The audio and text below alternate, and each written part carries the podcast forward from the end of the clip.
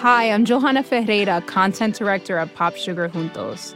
Juntos is all about celebrating Latinx culture, pride, our many intersectional identities, and joy.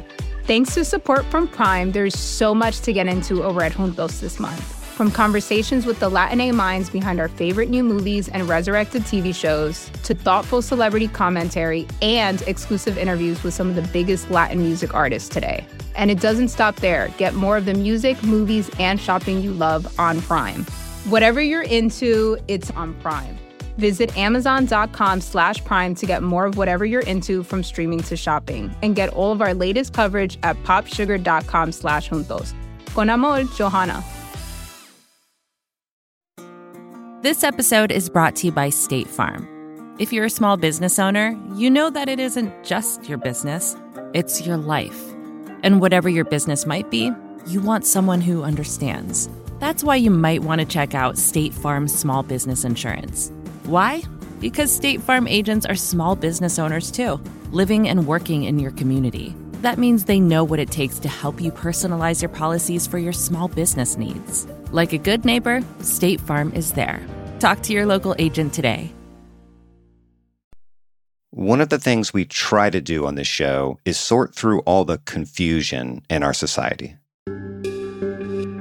And if you listen to the show long enough, you probably sense that I think our world is becoming deranged by our technologies and our media ecosystem deranged might be too strong a word. But I do think that we've scrambled our relationships to each other and the world in profound and puzzling ways. And the post truthiness of the Trump era drove home how far down the rabbit hole we've gone. But I sometimes wonder if things are really as weird as they seem. Every generation thinks their time is uniquely strange or dysfunctional. So maybe we're just falling into that same trap. Or maybe, just maybe, we're right. I'm Sean Illing, and this is The Gray Area.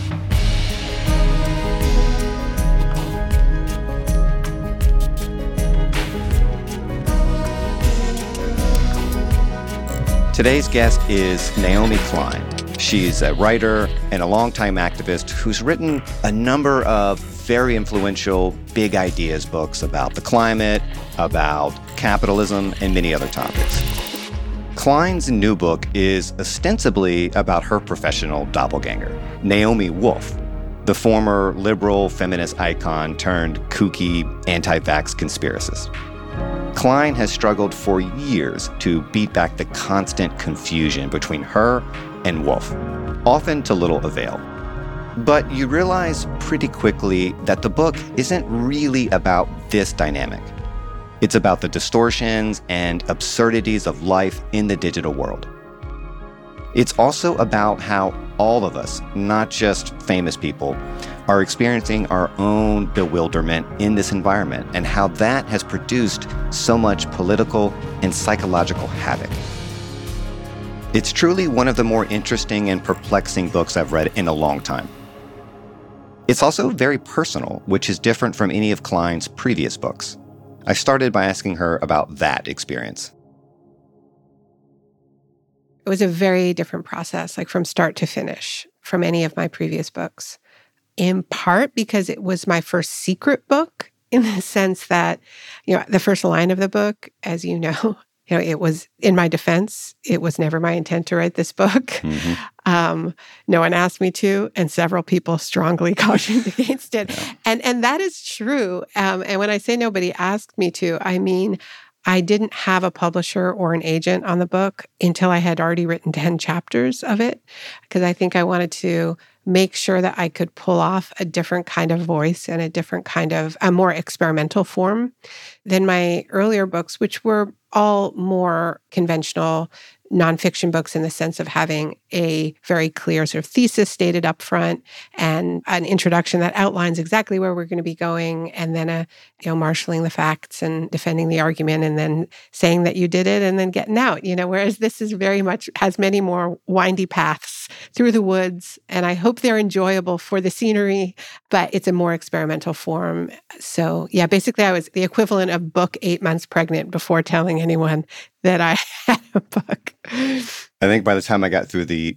introduction, I was like, man, I would love to have been in the room when you pitched this thing because it's it's so kind of weird and winding and by the end it does sort of come together but what you're doing is so experimental and ambitious. Well we do live in weird times right? It was an attempt to to capture the vertigo of our moment and i did feel that a very kind of confident, authoritative voice in a way would have alienated people. I wanted to write from inside the vertigo. And I wanted the form to reflect the content in that way. I do think we get somewhere more stable. We don't stay in the swirl. But I do think we needed to start there and feel it so that it doesn't feel like there's this person on the outside claiming they're above it all. Cause I, you know, I'm not. I, I had a rough pandemic like everyone else. so, uh, how do you sum up what this book is about when people ask? Because it is about so very much. Um, I, I don't really have a great elevator pitch for it. You know, my publisher, I, I talked about in a sense, it is an attempt to wrap one's arms around the wildness of the intersecting crises of a large portion of the population just deciding to sever all ties with recognizable reality and enter into a full blown conspiracy fantasy world meeting very real crises of a, of a pandemic and the climate crisis banging down our doors and surging authoritarianism. So the doppelganger struck me. I mean, I think the, the moment when I decided this isn't maybe going to be a quirky essay, which is how I started thinking about it. I was going to write write an essay about identity confusion that would revisit some of the themes from my first book, No Logo, which came out before the idea that regular people could be brands was a reality because it was pre-social media.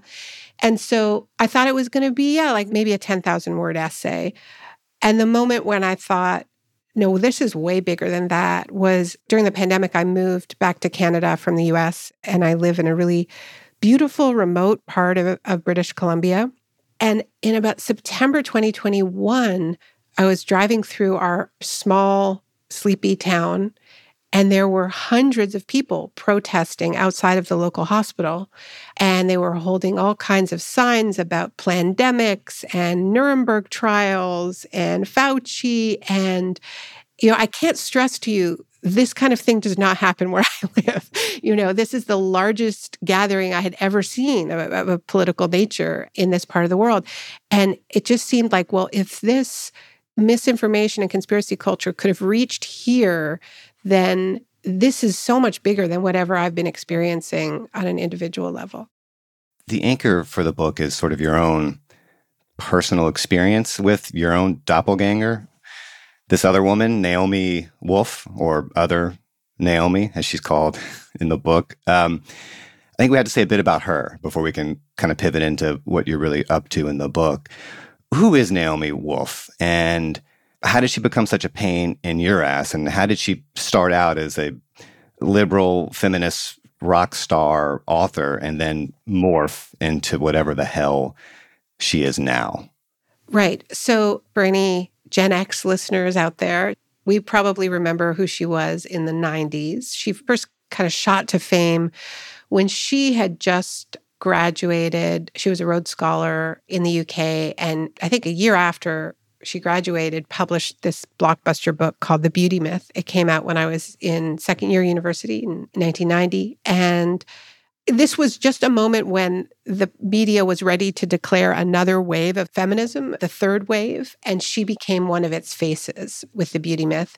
The book was about how unattainable beauty ideals were escalating at the precise moment when more and more women were entering the workplace, shattering the glass ceiling. And the book made this argument that women now had an extra shift of work that was holding them back and keeping them from competing equally with men. So there was the shift uh, that is your job, the shift that is the work of care at home, and then the beauty shift. So this it wasn't that original an idea, but it was sort of packaged with Susan Faludi's book Backlash, which was an excellent book about different kinds of backlash in the 1980s.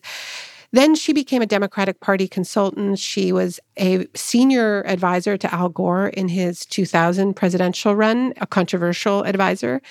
And I didn't used to get confused with her in the first decade of my public life as a writer because I I didn't write about women's issues that much, frankly, and and she was mainly writing about women's issues. I was writing about states of shock, corporate power, climate change, and things started to get confusing when she started to seemingly get less interested in feminism and more interested in, um, she wrote a book called The End of America about authoritarianism under George W. Bush's administration.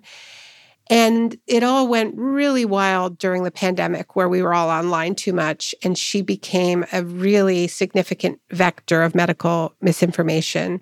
But the way she framed it, it sounded a little bit like my book, The Shock Doctrine, because you know the shock doctrine was about how unpopular policies and anti-democratic behaviors and policies are often smuggled in in the aftermath of large shocks of, of social cataclysms.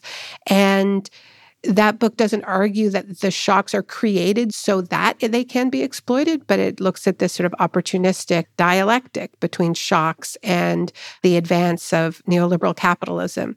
And she was making an argument that basically cast COVID as a sort of a plot in order to bring what she called CCP style social credit to the West, basically to have us all under surveillance. And so I think that that got particularly confusing. So then when I would go online, I would just be inundated with identity confusion.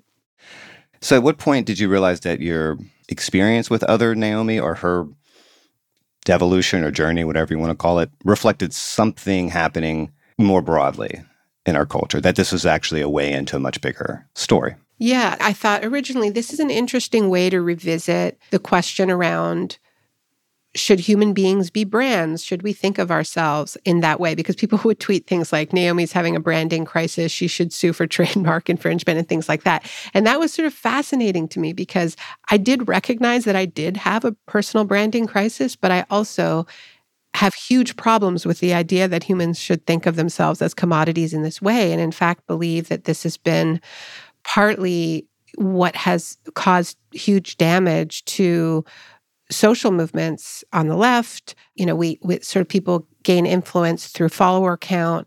We don't know how to hold leaders accountable. And, you know, it creates a lack of trust. It creates cruelty online because if you present yourself as a thing, then people believe you and they think that they can treat you like a thing and that it won't harm you.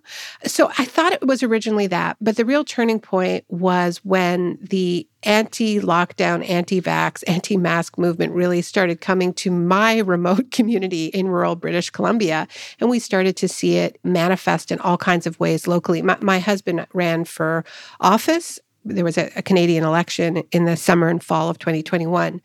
And so we did a lot of door knocking and would meet people who were reliable voters of the NDP, which is our leftish third party, formerly a socialist party, now more kind of left-ish than leftist, but but still, you know, it's what we've got in Canada. Um, and people who had reliably voted NDP were suddenly flipping and talking about the globalists at Davos and use, but using that to flip hard right.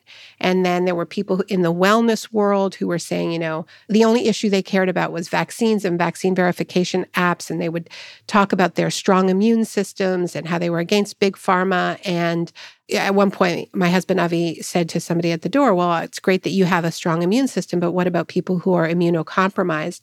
And she said, I think they should die.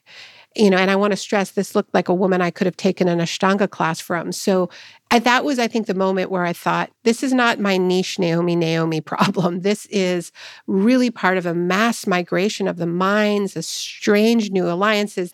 So I'm trying to unpick this and I'm trying to understand the relationship between these kind of outsized selves, like this idea that we have to perfect our bodies, perfect our families, perfect our brands, and the inability to act in solidarity with one another and to confront these collective crises that we are, I think, are all looking away from in different ways.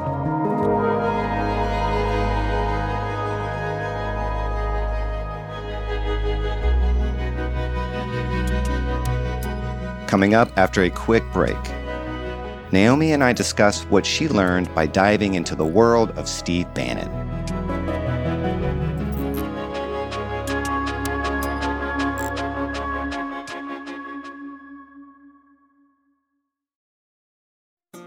This episode is brought to you by State Farm. You've heard it before like a good neighbor, State Farm is there. But it's more than just a tagline, because State Farm agents are small business owners themselves who live and work in your community.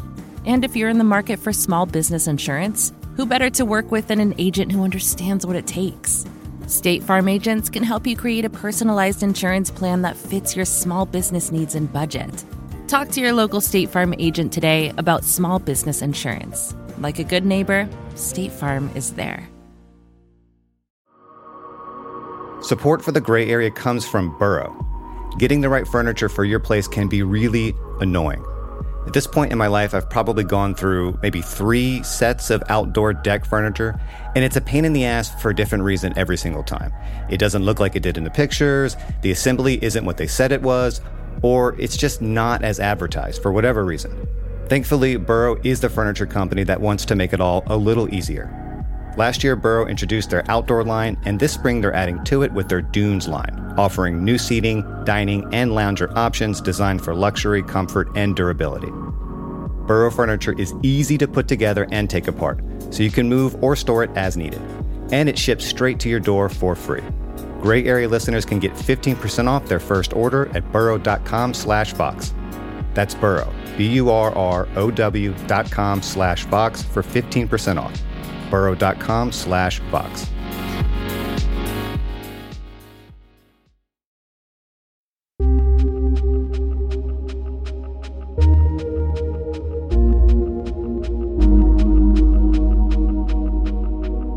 One of the things you end up doing is immersing yourself in what you call the mirror world. You start mainlining Steve Bannon's podcast, where other Naomi became a recurring guest, and you really dove into this whole space. What did you take away from that experience? Obviously, you weren't um, red pilled, as the kids say, but you clearly learned something about about that side, as it were.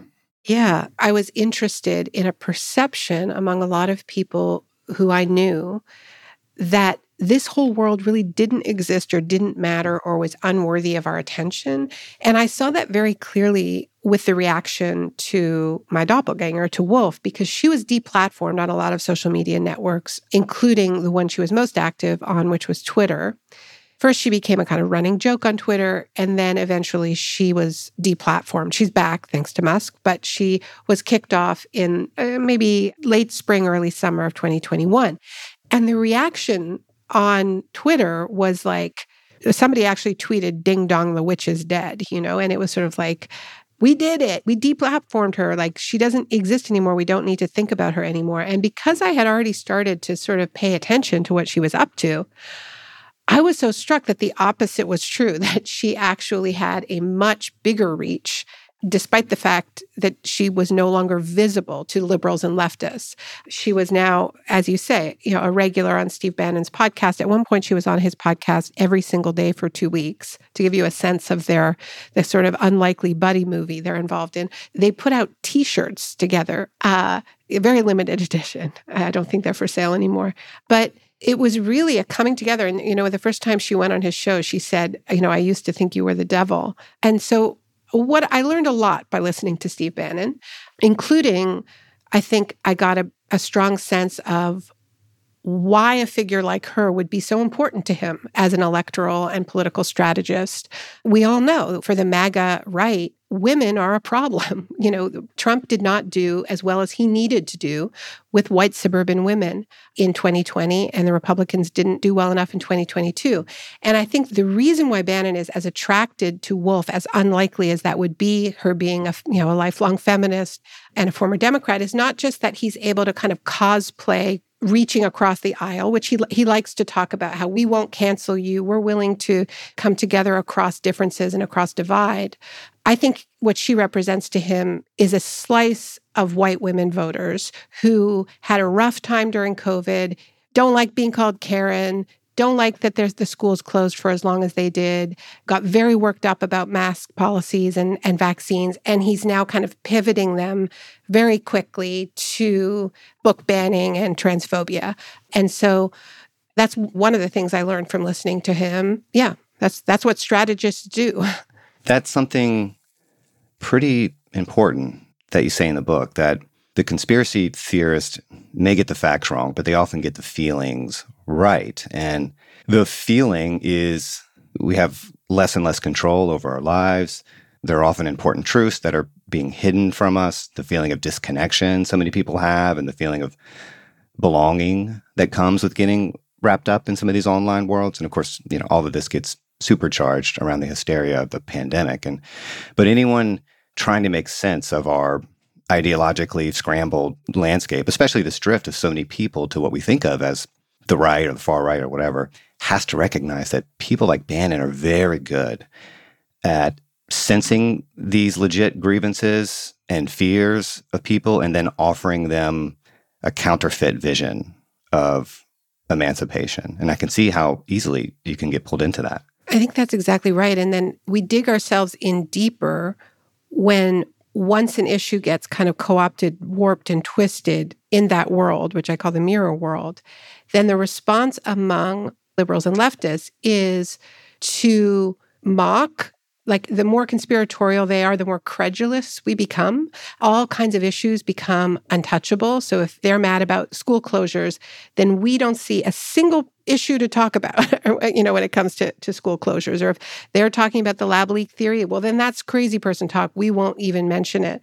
So when they get the feelings right, and then there's a, a counter reaction, whatever they're tapping into becomes kind of unsayable it's an absolute gift to the Bannons of the world. So I'll give you an example that really kind of turned the light on for me, which is that the issue that was her right wing star turn, where she was suddenly invited on Tucker Carlson regularly and other Fox shows, and, and where Steve Bannon, I think, discovered her as a voice, was when she started talking about how vaccine verification apps were actually surveillance tools that were going to bring Chinese Communist Party social credit systems to the West.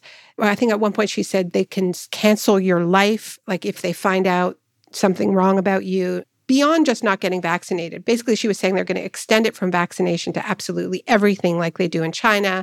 And if you don't toe the line, then your kids won't be able to get into the schools. They'll be able to eavesdrop on your conversations in restaurants. They'll know everybody who you've met with. And the response on liberal Twitter to all of this overblown rhetoric about what vaccine verification apps could do when it came to surveillance was this pithy little joke, which was wait till they hear about cell phones. And I remember the first time I saw that and I thought, that's funny. I probably retweeted it, you know?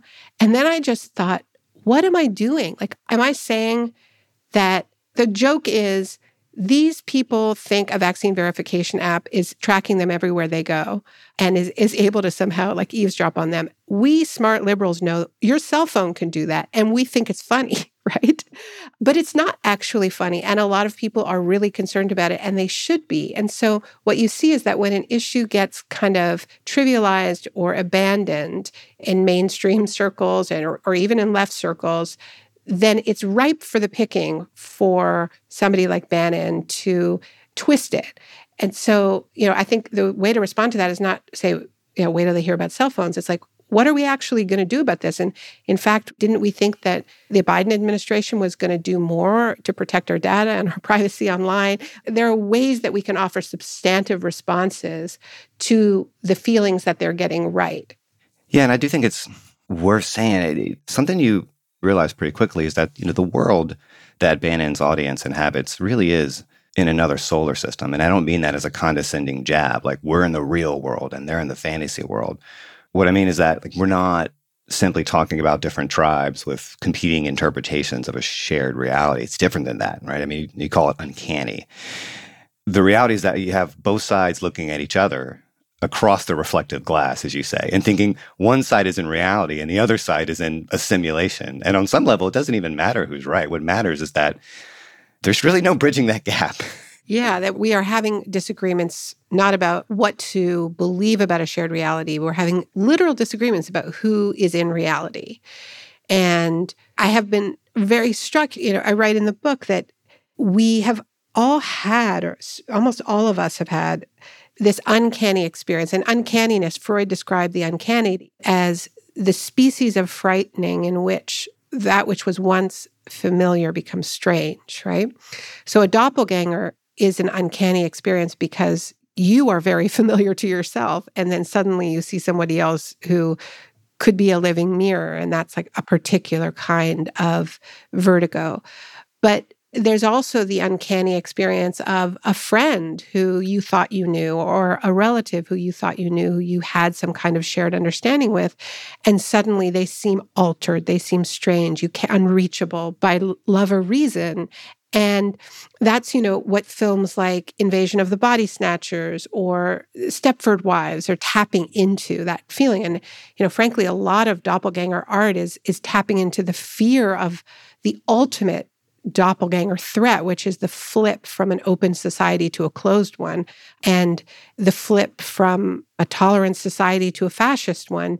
When you have that experience where somebody who may have been an acquaintance, a friend, a colleague is willing to turn you in or is suddenly part of this fascist project and is othering you. So the really strange thing is when I listen to these interviews with Naomi Wolf, she talks about us being Stepford people all the time. And so, like, we both think each other are Stepforded. And that is a very uncanny state of affairs. It is. And I think what you're really up to starts to crystallize when you move beyond you and other Naomi, although that dynamic is always hovering in the background. And you start talking about how we're all drifting into personal mirror worlds and how we're all kind of losing ourselves and living alongside our own doppelgangers. I mean, obviously, you know, you're a relatively famous public person with a relatively famous public doppelganger, but what does it mean to say that virtually everyone participating meaningfully in the online world is creating their own doppelgangers, their own doubles, whether they know it or not? Well, you know, this idea was first introduced in the late 90s and when I was researching No Logo, it was a very new and radical idea that was being floated in particular by management consultants like Tom Peters. Also, you know, you'd read about it in places like Fast Company that we should all become a brand called you, right? And the reason why it's worth remembering that this emerges as an idea that, that we should fashion ourselves as products, as brands, as commodities, is it's significant that it happens at the end of the 90s because this is also a period of mass layoffs in the corporate world. And the idea that if you want to be a successful multinational corporation, you need to really primarily be in the marketing business and not in the stuff business. You know, you can outsource the manufacturing of your products and pretty much anything that you can outsource, you should. And the main work that you need to engage in is communicating an idea of yourself into the world. So Nike, of course, is the master of this, also Starbucks, also Apple. But then they say, well, all you people who are getting laid off as these companies hollow out and really turn themselves into marketing companies primarily, don't worry about not having jobs and not having pensions and not having the security that a previous generation had. You can all become brands, and that will be the secret to your security and success. And this was a laughable idea to us, to our 1990s brains, I have to say. Like we could recognize that celebrities could be brands because we were seeing the first branded super brands. Like that phrase was something that I think Michael Jordan's agent first used about him. But the idea that a regular person could be a brand didn't make any sense because, of course, we didn't have money to market ourselves. And all of this changes with the iPhone and social media, which you know happens a few years after No Logo comes out. And so that's what we're trying to do. We're trying, you know, we are trying to survive in these incredibly insecure times by creating a double of ourselves who is both us and not us, who is more wry, more clever, more beautiful, more glowing, more radical, more, you know, it depends on which niche you're trying to appeal to. You know, Andrew Tate has a very different kind of brand than a glowing influencer. But the point, the logic of it is the same as the logic that Nike deployed or Starbucks deployed. You need to sort of find what the essential you is, and then you need to perform it and reperform it in order to build brand loyalty and compete against all the other brands out there. And the trouble is, we are now competing against hundreds of millions, if not billions, of people who are playing the same game. And so it just becomes more and more. Well, I think the returns are diminishing. I think it's poison for solidarity, it's poison for camaraderie because the people who might have been allies are competitors in this scarcity economy.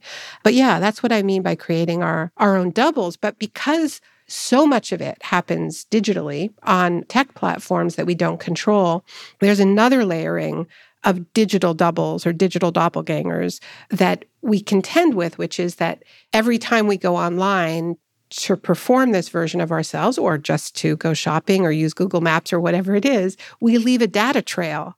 And those data trails are used by tech companies to create not so much digital doppelgangers of us as digital golems of us, which are, you know, the, these composites that let the algorithms know what to recommend to us based on things we've done before.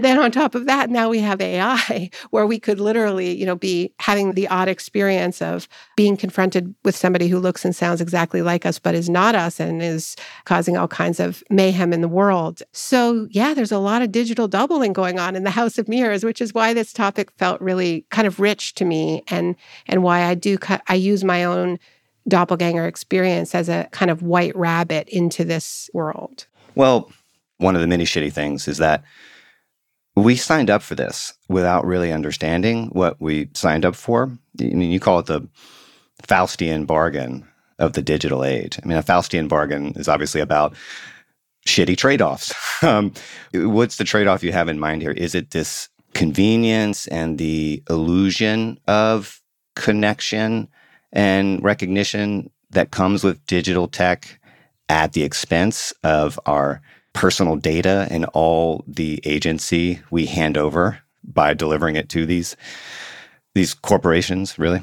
I think so. I think there's real conveniences offered. There's often a phase where it really isn't clear what the bargain is, right? And I know you've, mm-hmm. you know, covered this before, and this is sort of at the heart of Shoshana Zuboff's work on surveillance capitalism, is like the first phase of it there isn't really a business model for Google search, for instance. You know, it's like you give it away for free, you talk a lot about the commons, information wants to be free, et cetera. And you just want to put all of the aggregate information that the world has to offer at everyone's fingertips. Who wouldn't want that, you know? And then I think for creative types and journalists and, you know, anybody who wants to reach an audience, readership, build any kind of following, there's something pretty irresistible about those direct relationships that you know free of gatekeepers. And i think it's important to acknowledge that all kinds of wonderful things have happened because people have been able to to communicate directly without those gatekeepers and find each other and build communities. But we were never in control. And eventually the business model emerged and the terms of service agreements got more and more aggressive and it turns out that we gave up not just our privacy, but I think now we're realizing with AI, in a sense, ourselves. You know, my friend Molly Crabapple, the wonderful visual artist, is part of this pushback on AI from visual artists who are watching programs like DALL-E serve up doppelgangers of their art in mere minutes uh, or seconds. And that's only possible because so much of our lives are online and we're not protected. And so these companies just hoover it up and are creating these doubles of us that are now competing with us. So, yeah, it's a doppelganger world out there.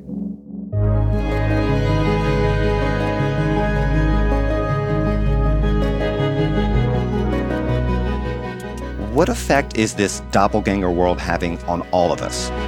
That's coming up after one more quick break.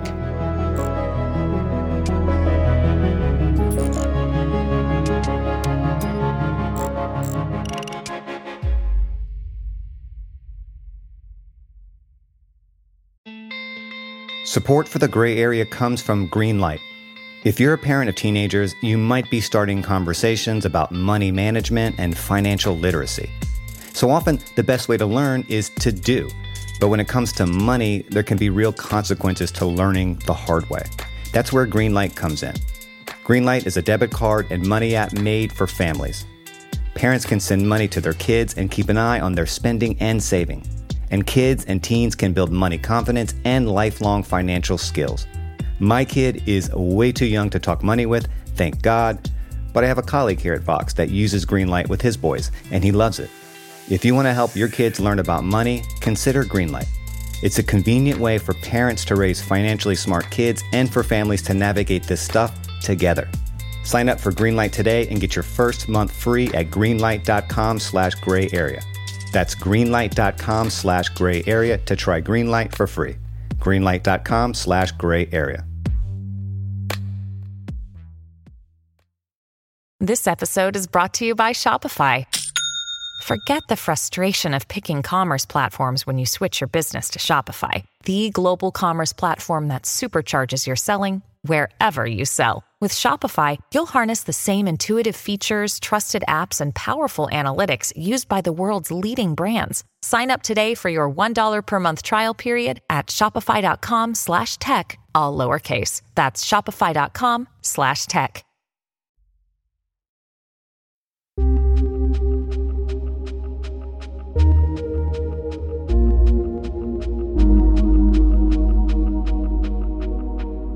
You think most people, I mean, I, I even include you and me in that most people even realize how these platforms and tools are changing us? Or do, do you think we're mostly just blind to that and, and entranced by all the conveniences and all the actually legit, awesome things these tools allow us to do? I think at this stage, some of it is still fun. I mean, I see people on TikTok having a lot of fun, but a lot of it is a bit grim. Yeah, I don't think Twitter's that fun a space these days. And I think a lot of this comes from less from being entranced or even addicted to it at this stage and more feeling that if we don't do it, we will disappear. We will be replaced by some other version of us who is doing the self performance better. And it comes back to the rampant insecurity coursing through the culture that makes so many of us feel that even if we know this is having a really negative effect on our self esteem, it's not how we want to be spending our time, we're more afraid not to do it than driven to do it. I may be projecting, but that's where I am, at least, and some people who I know. You know, I think the bigger question around the way we perform idealized versions of ourselves and create different kinds of doubles of ourselves. Branding is one way. I also argue that some of the fetish for the perfectly well, perfectly optimized body is another way that we perform perfected versions of ourselves. Or even for some parents, the child becomes a double, a fetishized double of the self, the project of the self. The canvas of change shrinks ever smaller, even as the crises we face collectively as a species grow ever larger. Um, if we are truly reckoning with the moment we're in of overlapping climate, authoritarianism, surging misinformation, fueling both. We are not going to do any of the things that we need to do on our own. We are only going to do it through some kind of collective project, political and social. And so the, the big question for me is like, what aren't we building when we're building our brands? Because this is a lot of work. It's not a part time job.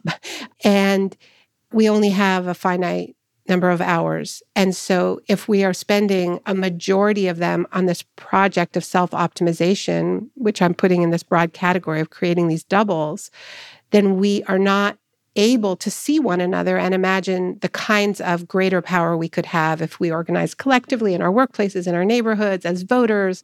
And that's the most important part of it. It's it, to me less about what these tech companies are doing and more what we're not doing while we play this game.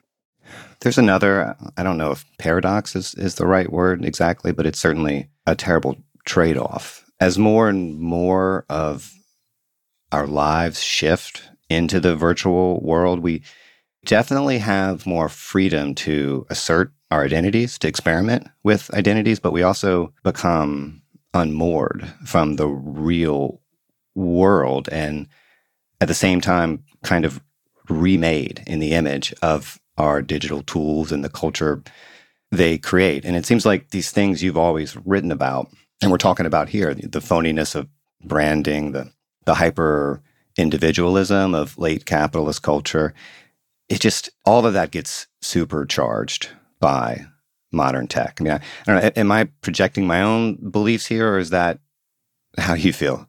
Yeah, I mean, I think certainly the confusion around identity is a lot easier when we are not actually interacting with each other. We're interacting with tiny little thumbnail avatars of one another, which are eminently more confusable with tiny little thumbnail sized avatars of somebody else.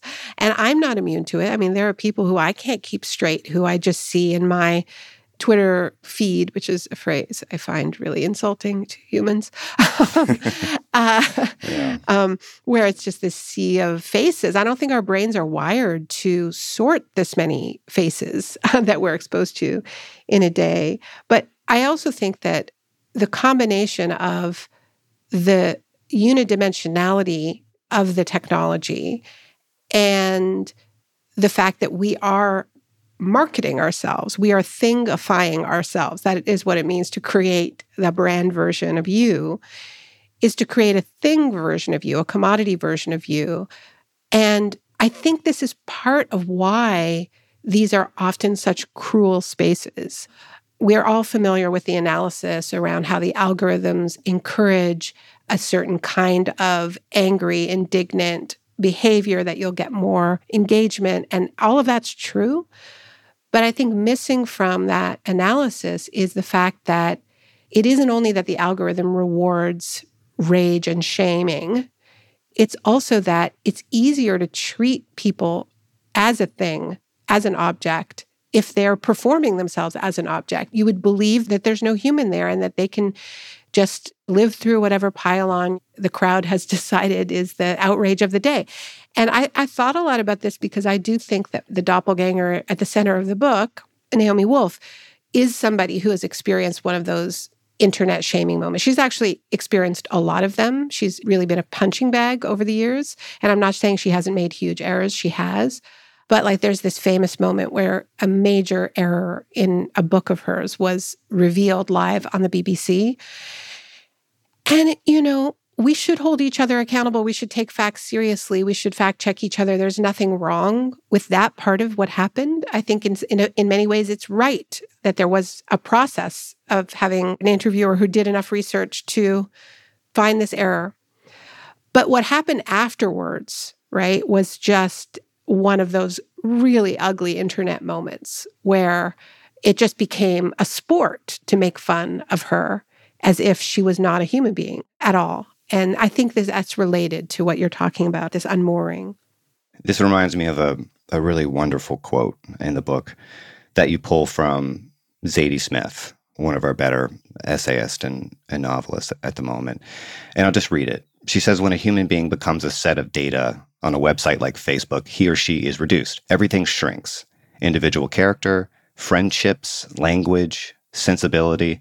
In a way, it's a transcendent experience. We lose our bodies, our messy feelings, our desires, our fears. And you add something very important to that quote. You say, but we aren't transcending to something higher, just less ourselves. And a flattened, reduced version of ourselves is easier to confuse with the flattened, reduced version of someone else. And that flattening effect you're talking about is so degrading to how we see ourselves and other people. And it directs so much of our attention to our online doubles, to our personal brands. And brands, as you say in the book, are not meant to contain our multitudes. And we're kind of trapped in that. I think so. And it goes beyond our individual interpersonal relationships because this logic is really inside of social movements that are fighting for change. You know, they often get reduced to just a few sort of celebrity activists. And, you know, in the book, I write about how that happened to me. I wrote No Logo when I was in my 20s. It came out when I just turned 30. And when the book was at the printer, there was this huge and unexpected protest in Seattle against the World Trade Organization. And then there were a series of large demonstrations that seemed, from the mainstream media perspective at that point, to have come out of nowhere. So, because I had just written this book, I was suddenly anointed like the face of this movement. And it was a troubling position to be in because I knew no one had elected me. you know, I knew I was not really accountable to the people who were in the streets. And I think at that point, in the early 2000s, there was still enough of a sense. I mean, just to be like a woman of the 90s for a moment, um, we still had a sense of selling out. Like, I would have been shamed for taking the deals. Like, I, you know, like companies would ask me to do ads for them and there were all these like offers that came to me that were very that I didn't feel I could take not because I was such an ethical person but because the movement that I was a part of would have just taken me down if I did it. And that's very different today. You really can become a celebrity activist and it's an aspiration and I think that that also breeds mistrust. So, you know, one of the things that I write about in the book is like a feeling of, of my own speechlessness, of not knowing how to have the kind of hope that I've had before about the ability of our movements to triumph and win a Green New Deal and all the things that I've advocated for in the past. And that had less to do with Steve Bannon and my doppelganger and the right than it did with watching movements that I'd been a part of turn on each other and fall apart. And you know, I think part of it has to do with the logic that we've been talking about and the kind of mistrust that it that it sows. I don't quite know how to connect all this, but there is some link here between corporate branding, which is obviously not new, and now personal branding, which we're talking about now, which is more a product of the social media era, and how it accelerates this confusion between what's real and what's bullshit. But it also confuses performance and genuine action in a profound way. And you call this the quicksand underpinning our age, this confusion between saying, clicking, posting, and doing.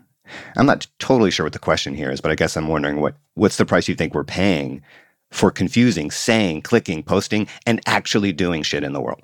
Right. And it's so interesting that, you know, the recurrent sort of slur is performative. Like this is just performative right. compassion, performative trauma, performative righteousness. But where is the real, right? Who isn't performative? And I think it really does have to do with this sort of severing of words from meaning, right? And I write about how when you look at the devaluation of language that is happening in the Bannon sphere, it's very clear that there's a kind of a deliberate cheapening of certain words. And that's always been the playbook, right? Fake news was a real thing before Trump started calling all the media fake news. And that was a useful thing for Trump to do because it made it harder to talk about actual fake news stories that had been planted during the election, like, you know, the Pope endorsed Donald Trump uh, and a news story that looked like it had come from a credible news outlet. The Pope had never endorsed Donald Trump. That is fake news.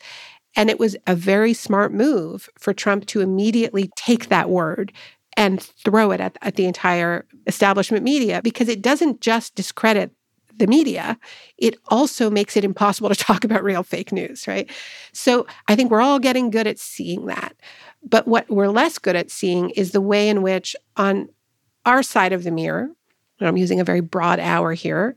Words have also been cheapened, you know, and there's a lot of performance of care about racial justice, doing something about big tech. I mean, things that get promised on election campaigns and nothing really changes. And, you know, I think there was an incredible moment, and I write about this in the book, where Greta Thunberg went to the Glasgow Climate Summit two years ago, almost three years ago now. And people thought they knew what Greta w- would do, which is what she'd done at the last few climate summits, which is give a very earnest speech calling on leaders to act and saying, you know, I want you to panic, to lead. And instead, she just said, oh, build back better, blah, blah, blah, green economy, blah, blah, blah. And every time someone put a microphone in front of her, she just said a variation of basically these people are full of it. They're all saying that they're going to act on climate, and we know they're not doing anything like what needs to happen. But that is not nihilism because then she did two things. She published a anthology tome called The Climate Book where she gave a platform to activists from around the world and scientists to make the case for what we need to do in the face of the climate crisis. It's a great textbook. I'm using it in my classes. And you know, when I interviewed her about it, she said, you know, it's not for the leaders, it's for us. It's for our movement.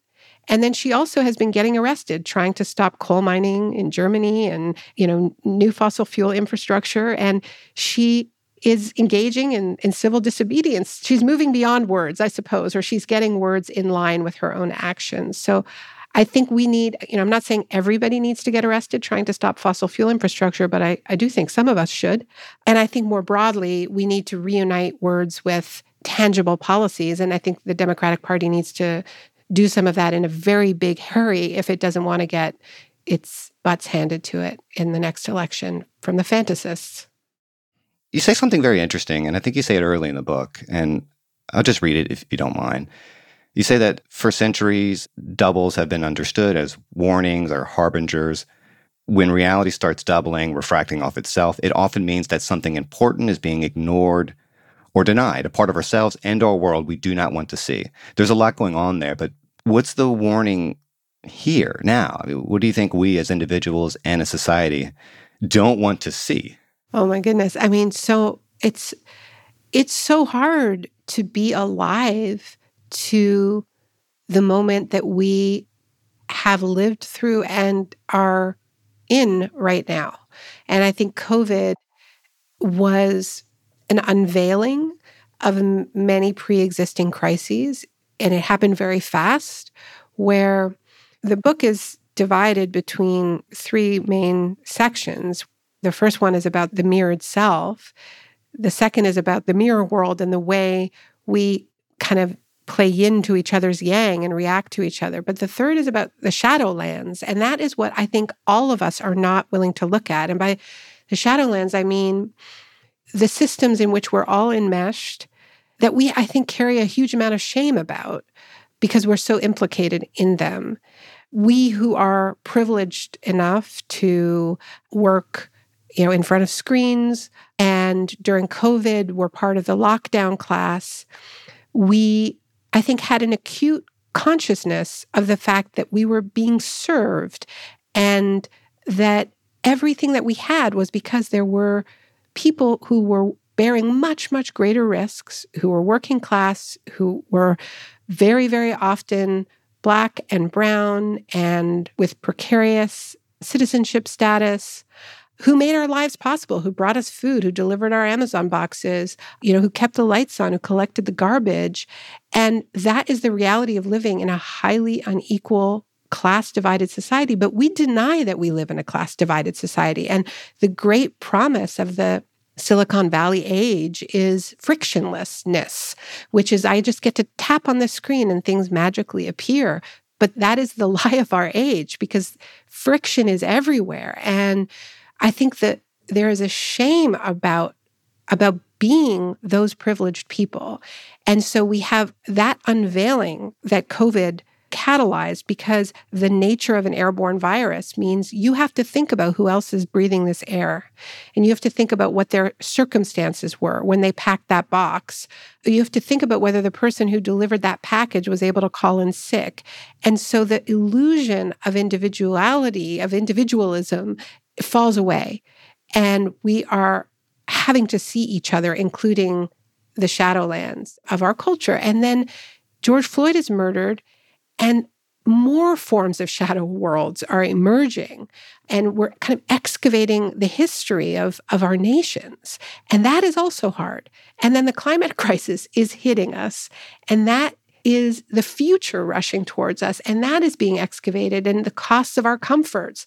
So like how hard is it to be alive to that? And and i think so much of what we're talking about is forms of looking away, like ways of not reckoning with the moment that we're in. Because, and this comes back to these ways of performing ourselves and doubling ourselves, because all of this self perfection and self performance necessarily comes at the expense of the building the kinds of collective movements and networks and communities that would make it bearable to actually look at where we are at with these intersecting crises, with these intersectioning reckonings, with present, past, and future. I appreciate the closing message of the book, which is that we're not as separate from one another as we might think, which is true and underscores the point that the mirror world is often just the virtual world and all the reality warping possibilities it offers. And the more you step away from the screen and into the actual world, the less vulnerable you are to all of that. And you'll probably also be happier and more useful to the people around you. And I think that's worth remembering. Yeah, I, I deeply believe that.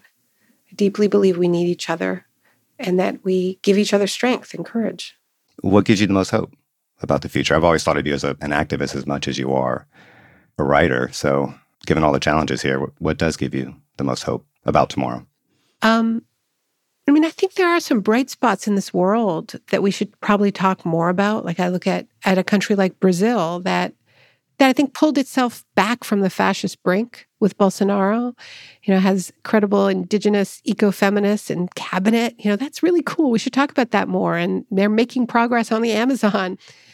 And I think it shows that a collective project and, and mission. I don't want to idealize what's happening in Brazil, but I think it's a it's a bright spot. It gives me hope. And I think hope is contagious. I also, you know, I have been around social movements for a long time now, a good 30 years.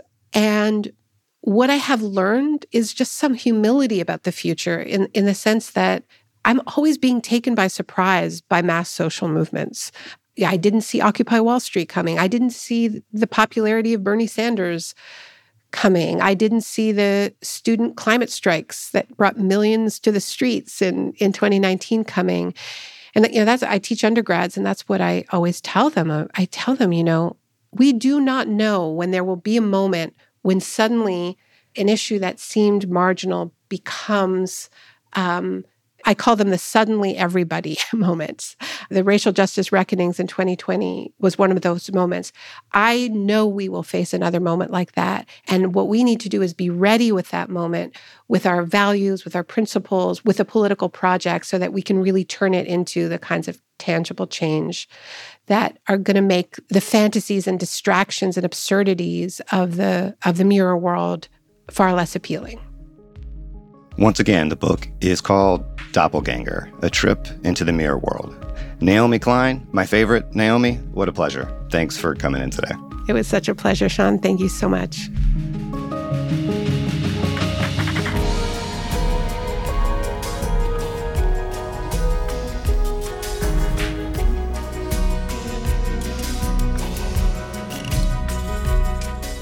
Patrick Boyd engineered this episode. Alex Overington wrote our theme music. Serena Solin is our fact checker, and A.M. Hall is the boss. Special thanks to Caitlin Boguki. As always, let us know what you think of this episode. Drop us a line at the gray area at vox.com. And please share it with your friends on all the socials. New episodes of The Gray Area drop on Mondays. Listen and subscribe.